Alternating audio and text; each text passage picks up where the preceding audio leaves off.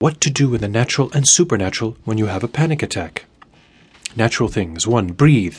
Focus on long, deep, slow breathing from the belly. Remember, this is just a moment. It will pass. There is hope in the future. 2. Speak. Your mind must stop to listen to your mouth. Speak the word. It has power. It created all things. 3. Go outside. Get fresh air. Get a change of atmosphere. 4. Exercise. Anything. Jump, run. Punch a pillow. 5. Drink peppermint tea. The chemicals relax the body. And drink water. 6. Study. Grow up in the Word. Know your identity, your rights, and your power. 7. Meditate, confess, speak the Word until you begin to get revelation knowledge about them. What to do spiritually? 1. Praise. God inhabits praise which causes the enemy to leave.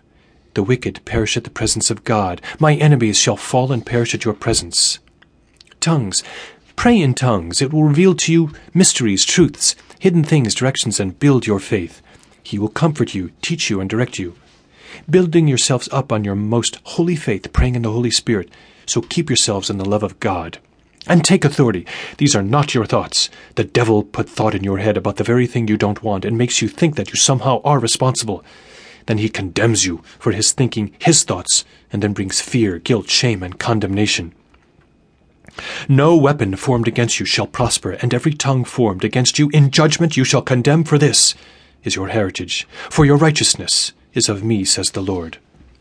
For the weapons of our warfare are not carnal, but mighty through God to the pulling down of strongholds, casting down imaginations and every high thing that exalted itself against the knowledge of God, and bringing into captivity every thought to the obedience of Christ. Finally, brethren, whatever things are true, whatever things noble, whatever things just, whatever things pure, whatever things lovely, whatever things of good report, if any virtue, and if anything praiseworthy, meditate on these things.